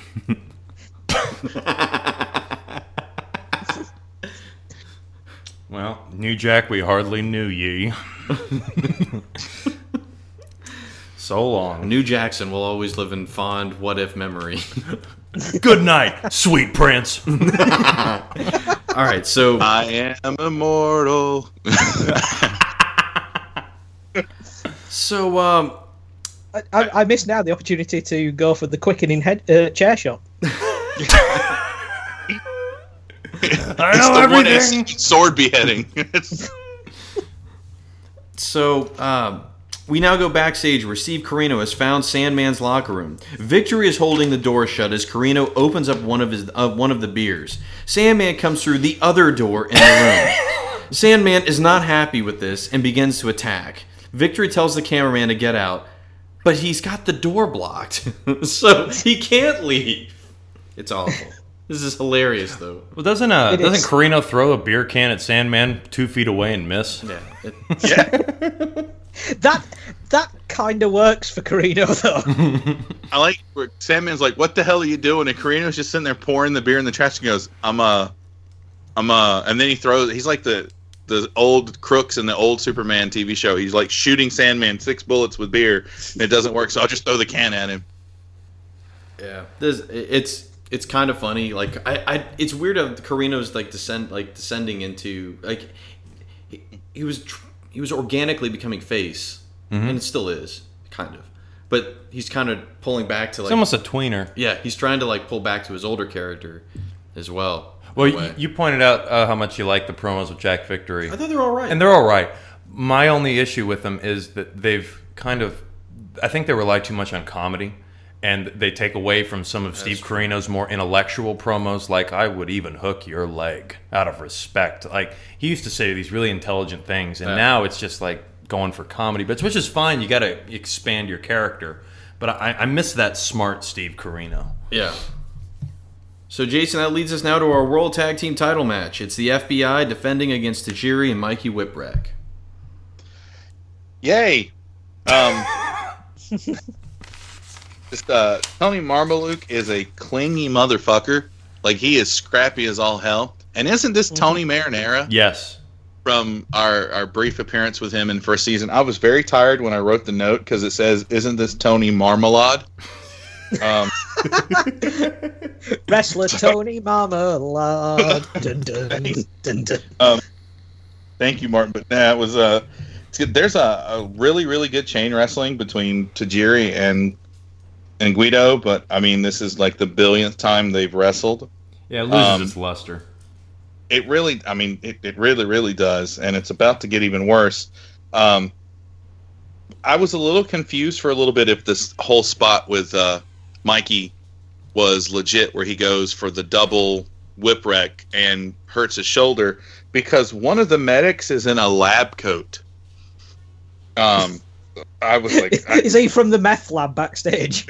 I don't know. He's been hanging out with Chris Hendricks. Um, but because I didn't know that Super Crazy was back and and everything here, um, which is great. But because and I just got where walls can't stop luchadors. Um, because I mean, like uh, this whole bit about him getting deported and the fact that they harp on it a lot um, was pretty ballsy. Uh, but it's still here we go. Like so, we wind up with another combination of Guido, Super Crazy, and Tajiri again. Uh, a significant example of laws and diminishing returns. Like Tajiri goes for his uh, spring handspring elbow, and someone finally figures out how to counter it, and then immediately forgets two seconds later when he does it again. Um, I did like Crazy holding Tony into the hangman, and then Tajiri doing the baseball slide to that spot. Yep. That was really really cool. Um, when they start to go into the crowd where no one's going to be able to see everyone, there's some very brave and dumbass fan yelling "You fat fuck" right into Sal's face, um, which is not Cle- good. Clearly, that, that man had grown tired of living. And he did. That's assisted Suicide by suicide. Big Fat. um, we get more of the the camera crew who just refuses to go into the crowd because we got to uh, Super Crazy's back. You got that big wall. They've cleared out all the kids from hanging out in the beige shirts so that Super Crazy can do his spot that he does every match, and the camera doesn't catch it. Mm-hmm. Um, just this just not not fun at all. Um, it's weird that this match ends with a rope drape bulldog, and that Tajiri takes the pin. Or was it Tajiri that took the pin? yes. Because that happened during while Super Crazy was jumping off of the building on top of Sal. He acted like his nose exploded. Yeah, he he did land face first. Um, but I mean, it, I give this match a five. Just was there. It's more of the same. Okay. So, uh, Charlie, where are you at with this? Uh, I had fun with it. Um, th- oh God. So the "you fat fuck" chant starts, and Cyrus brilliantly chimes in. "Oh, they're all over Molyneux." uh, Mikey, man, he sold this really well. Yeah. That top rope stunner, like, because I absolutely believe that you could, you know, get a stinger in your Stinger, arm exactly. from that, and Stinger. it looked it looked legit. And seeing Super Crazy and Tajiri team up, I mean, that was weird. But I mean, I was like, I kind of want to see them try to work together. And yeah, like, Tajiri has amazing chemistry with both Super Crazy and Guido. But unfortunately, it's basically the same thing every time, just mishmashed. You know, like, all right, let, let's do that spinning tilt a whirl move, and I'll just fucking throw you somewhere. Um, I also made a mention of the Hangman's Bulldog in my notes. Is that's an odd way to end it, but I mean it's it's fine. Um, by the way, did you know that Mikey Whipwreck has a win over Steve Austin? Oh, I like how you sold that. I Yeah, was thinking about you- to drop something. Did you know? Oh, I Yep. Not only Not until you only- just reminded me. Not only does he have a win over Steve Austin, but he was the world champion when he had a win over Steve Austin. We have to hear this shit every single fucking time. Mikey Whipwreck is in a match, and it only makes Mikey looks ridiculous because Steve Austin went on to become the biggest star in the history of wrestling, and Mikey Whipwreck is like getting barbecued, like in a backstage segment with James Vandenberg. but like, he mentions it twice, and I'm like, I get it. I, I, yes, it's very impressive. Uh, S- My God, Steve Austin had a leg injury the entire time he was in ECW. You know, it was basically a favor from Paul Heyman. But this, this ma- I, I, I like this match, with the exception of the finish. But I can let that go. I'd give this a seven. um. Yeah, Martin, Way to get all did- Denis Leary on it. Martin, what did you think about this? I, I thought the match was great, um, particularly Mikey's selling.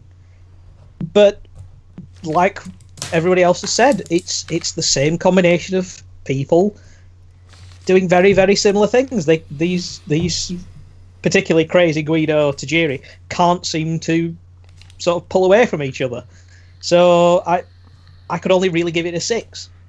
because it, it's fine. It's great, in fact. But why would I choose to watch this encounter between them than say, you know, the one from like you know the prior year? I had it as I had it as seven.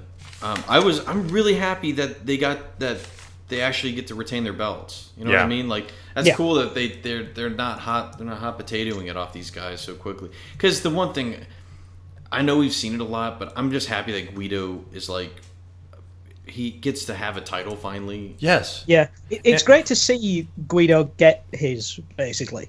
he is You know, very. throughout, throughout one of the threads throughout all of this third season is seeing a guy like Guido, you know, become a bit of a player. He is very underrated. Like for such a small guy, I really believe he could kick somebody's ass. Oh yeah. Like when anytime he does those arm bar type moves, I'm like, Jesus! Like look how he's bending that arm. off, yeah. uh, he's just a rough dude, and he keeps. He, I mean, this tag team works, he, but he keeps getting saddled with tag teams. Yeah. like he, I, I think he could have been mid card, maybe gone on to done something even more than that within ECW. I mean, he's that good. He's a great seller too. He Right. makes other guys look amazing. Right. And the same thing for Tajiri, but You know. you know, They'll get some stuff later on, I guess, in their careers. Yeah. A little bit, a little bit. But um, now we're going. Uh, we find Jasmine St. Clair in the shower. And she encourages us to go to the website and see more pictures of her. And then the blue boy shows up too. I wonder if we get to see pictures of him. pre weight loss or post. During. Oh, oh. And she's Darn. sucking the fat right out of him. Yeah, there you go. Up next, it's double Jeopardy time, and no, it's not Ashley Judd and Tommy Lee Jones doing. it's. Let's go through these rules. We've got well, first of all, we've got Jerry Lynn versus Justin Credible, as well as Steve Corino and the Sandman, happening simultaneously. Now, um, Charles, I think this falls onto you, so you get to go through this. When I put that on This Twitter, worked out beautifully. When I put that on Twitter, I was really just kind of making a joke, and that they put up. WWE usually does this with the Royal Rumble, where they'll put up like that little graphics card, and it'll explain the rules, and it's very simple. ECW fails at this because that little graphics card they put up does not explain exactly how this works. It sucks. yeah, it's it's very simple. There's two matches going on. Justin Credible. If he pins, he can only pin Jerry Lynn, and then he can take a break if he wants, and he fights the winner of Sandman and Steve Corino. It's actually one of the most clever uh, versions of a Fatal Four Way uh, I've ever heard. And as far as I know, this is the only Double Jeopardy type match. Uh, it's like I said, the rules are simple, but they overcomplicate it by having Joey Styles for the entire match explain the rules. He keeps having to bring it up because he thinks we're all idiots. And maybe it's because some people are watching this on mute and just saw that graphics card. and just, oh, that ain't going to do it. but here we go. So, I, I was reading through like, and and it is it, it's the notes that Colin gave. Like, it's kind of a convoluted tale about it. I mean, it's a lot of just honestly like Jerry Lynn's having to fight off like both of these guys, and then I love. But the best part is Colin's last one, where he's like, "I have no idea why the Sandman is in the main event. He just seems to be been added for the sake of it." Mm-hmm. So yeah, because there's a lot of stuff that's going around here that like going on during this because you have Francine potentially turning on Justin Credible, but that doesn't happen. Um, and again, there's still some stuff between you know Dawn Marie and, and Steve Corino. So there's a there's a whole lot even beyond just what you just described. They have all this other crap going on around it. So um, take it away, man. This match is Oh man! So Sandman's like five minutes late, and uh, so he comes out. Is it is this is this the the Motorhead version of Enter Sandman? Is that what or is that the next one? it's the next one. That's Okay. the next one. Excellent. So what does he come out to for this? Oh, it's um, I don't even. It's just it's some gen- It's some I just generic- generic. Yeah, yeah, just Yeah, generic it's hot garbage. excruciating. Um, Sandman, to me, I mean, he looks hammered, and I think he was because he takes this tremendous bump, uh, this back body drop through a table to the outside of the ring, and he gets right up. I mean, just gets right. I'm- I'm fine. I want to see Sandman versus Jason Voorhees now. Just Jason, Jason- Voorhees Jason- just pulled some ass. Like, What the "Dude, hell, bro?" Fucking die. like he just shrugs, like, "Oh, all right. You know, it's like Apollo Creed and Rocky One. Voorhees picks up the knife and chops his own head. off. I really, um, I thought this was interesting. Joey Styles, I had a, I had a flashback in my head from one of the previous pay per views where he uh, did a rib on Jim Ross about overusing cliches in professional wrestling, like Crimson Mask, Yeah. which Joey Styles says that about Jerry Lynn. And he's like, he's got a, no, it's a Crimson Mask. and I'm like, it's a good line. A Don't good- make fun of it. right. Incredible, man. This this reminds me of Stone Cold bleeding during fully loaded first blood match against Undertaker. Justin Credible's blood in this match is disgusting. Like it's really bad. It's all over his chest. It gets on Jerry Lynn. I don't exactly remember what the spot was. It's a kendo stick, I think. I think Sandman. Wow, I just. I mean, because you know, when you're talking about him being hammered, I don't think he has any idea how hard he is swinging oh yeah, mm. because it sounds. And remember, we the awesome story about the musketeer and stuff. That was another night. Sandman didn't care. um, Jerry Lynn tombstones Justin Credible, and Justin. I mean, Tombstone looks pretty safe, but with Justin laying there on the ground right after, blood is just pouring out of his head, and still manages to kick out. I don't know how these guys don't lose consciousness sometimes. Um, the simultaneous elimination, thought that was a little. It's a very ECW thing. It's- they do this, you know, when these. I hated it. Yeah. yeah. Because I mean, my thing is always, well, what if one guy kicks out and the other guy doesn't? You know, it's it's. it's Oh. uh, we can- Ref kills him. Ref kills himself. What a finish. right. Um, like this match, I do. It's it's pretty fun to watch. Uh, I'd give it a seven. nice. Okay. Uh, Martin, how about you? Yeah, um, Sandman being late really does fuck up the stip um, because it just starts off as a triple threat. Mm-hmm.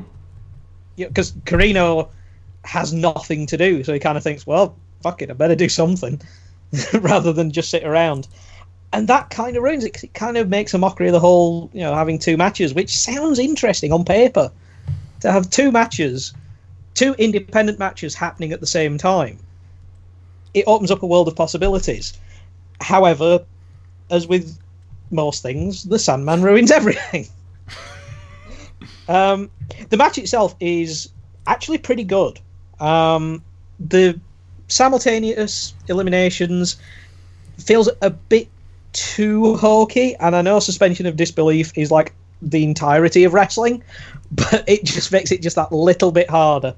Um, because it would have been fun to have a dynamic where, say, credible beat Lynn early, and then you could you could play it up. It's like, well, he's got this rest. He's going to have like five minutes to to compose himself while the other two guys are going.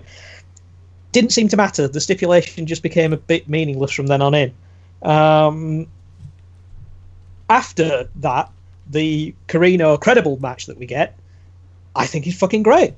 Um, there's just something about it. Um, there's not a huge amount that leaps out as like amazing particular spots or anything, but it's just their, their chemistry works. They put together a, a believable fight. Um, I did like the fact that the guardrail came came back. You know, start the welcome back chants um, as Shane Douglas's guardrail returns. The Dawn Marie swerve thing, just again, just too much stuff happening. Um, but Corino wins. Corino gets the world title. Um, I gave it a seven as well um, because that opening, you know, five minutes or so, kind of ruins it. Jason, how about you? Well, uh, before I get going, you guys want to play a game to guess how long it was before the intro started and the first bell rang? Price is Right rules. Um, I'd go seven minutes. Okay, One dollar. Oh, I mean eight minutes. eight minutes. Okay. Well, I wouldn't know because on the network where I watched it, the match just they're in the ring. oh, Okay. Um, well, Martin was on it because of the Price is Right rules. It's seven minutes and forty four seconds before the announced the entrances start, and that's not including Sandman's. Um, before the entrances start and before the first bell rings, Sandman joins the fight 14 minutes and 38 seconds after the entrances start. So he's almost seven and a half minutes late into this stipulation match that seems to be built around all four people in the ring at once. Um, Sandman, like I, I'm with you guys. I think he is fucking drunk because he is stumbling in the crowd. Um, there's a part where he very clearly about loses it, and then just on a stepping up from one step to the other. Um, I didn't like how, and I'm surprised, Charlie, you didn't bring this up. How the champ comes out second. I've given up on that with ECW. like it's you're it's just second like come on um the just where Corino really gets into Sandman's face smack tries to smack the beer out of his hand which is great. Um, I like the call. I can't remember if it was Joey Styles or Cyrus. Sandman does something totally ridiculous. And she goes if he was sober he'd never ever try that. Um, and it's weird how Steve Corino is the last person to bleed in this match. Mhm. as much as it's that's what we're you know Corino's kind of known for um, at this point where people there was someone in the sign uh, in the crowd that has a sign that says I paid to see Corino bleed um, which is I was like all right that's pretty cool um, Corino does us a big favor though he prevents us from having the obligatory cat fight Yeah. which I thought was pretty thank good. I was like, I was like, here it comes. Like, nope. Oh, what a bastard. Um, the crowd was unhappy with that double elimination pin. I don't know if they were unhappy because Sandman got eliminated. Sandman was. I think Yeah. also Jerry Lynn got eliminated. No, I, I don't. Yep. When they announced Jerry Lynn's name at the beginning, there was hardly a reaction. Yeah. It's in, it's weird. But why are they still there cheering? Oh, that's so stupid. That reminds me of Anarchy Rulz. Well, the locker room's out, and hey, we're about to get a new world champion. Like, get, don't do that. Yeah. Yeah, I'm like, It'd been who are they cheering for? you know They're Yeah. just cheering because they can't make up their mind. And to to piggyback off what you did earlier, Charlie, did you know that Steve Corino wrestled Dusty Rhodes? Ah, right. I, I think he also took his forehead because um, it's, it's, Yeah. it's looking a little rough. He is. He looks like Devon. Um, Yeah. a bowl of kryptonite crunch or excuse me confederate crunch um I, I didn't like I've got where I, I was confused like why they're there. Um, and what's weird is Dawn Marie and New Jack, who are still at this point before Dawn Marie turns on Corino, are in his corner. They're just standing there with their thumb up their asses. They're not cheering or anything. I mean, like just Francine, Jerry Lynn, and Sandman are just banging the head like they're really, really into this match. Um, and then we get here comes Dawn Marie doing her thing, and I just ECW women be tripping.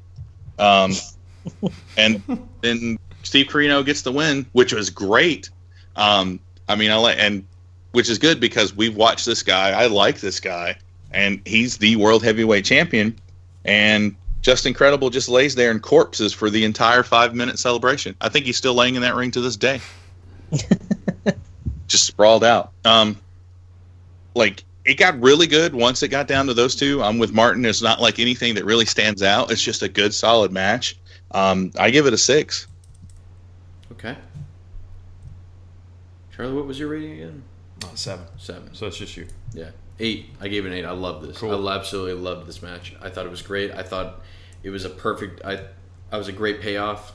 This was the kind of match Corino would have to survive to win. I think it was a great moment for him. Like, I mean, of, of all the crazy, stupid fuck finishes we've seen, especially with that weirdo referee thing with Jerry Lynn, you know, a month ago that we saw, it was good to see something. It was like, all right, he he went out there and pretty much earned it. I, some of the I, some of the other stuff is just, you know, I, I get the, some of the details, but overall, I absolutely loved it. The match of a thousand chops at the end, where they're just chopping the dog shit out of each other, is awesome. Incredible looks exhausted. Yeah, he does. that. That's why I, I, I kind of like that he sells for a while on the ground because it's like, my God, I mean, Can't that kendo shot, that whatever, however that stick hit his face and just split it open, and then he obviously, because I've heard like the reason those guys are in such, they're so okay after they get busted open is that adrenaline kicks in. Mm-hmm. So like they're kind of they're good and they don't pass out for a bit, but then like obviously there's a point where it comes down and then pass out, but. Well, how great is it to see Corino get this belt? It was awesome,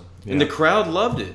As much as they booed the the double pin, they loved him winning even more, almost in this weird way. They they they got past that so quickly, and I'm glad because that guy deserved it.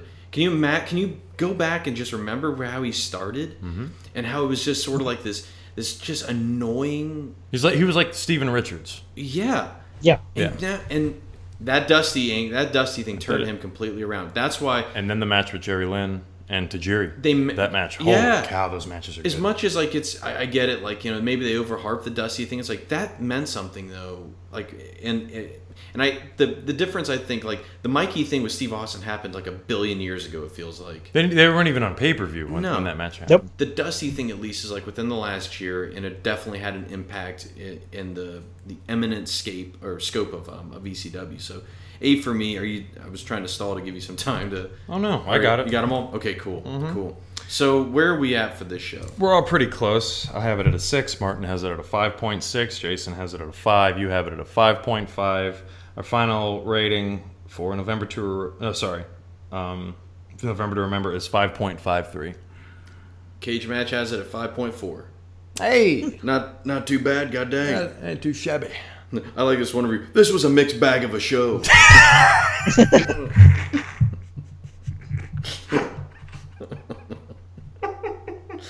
Five star. exactly, five star. So that was so we have a new world champion and we're cruising into the end of the year and the end of the company at the same time. What's gonna happen first? so um uh let's get into real quick uh Martin tell us about how how's the book doing? the book is doing okay um, because during the last weekend, you know, as of time of recording, wrestling in the Clinton years managed to hit number one in its category. Now there are a lot of qualifiers to that, i.e., um, it is in the Kindle store under individual sports under wrestling. But for two days, my book was number one on Amazon. Cool. Wow. That's pretty fucking cool. badass. It is. There's got to be something for you know for doing free and discounted price promos, but yeah, um, I couldn't believe when, when I managed to see that rank in the store. Yeah, and you've got a story out as well, don't you? I do, I do. Um, the Clerks meets Li- Living Dead short story, horror story, Squad Ghouls um, is now out, and it's like just I've just put it out for like ninety nine cents or ninety nine pence if you in, you know in the UK.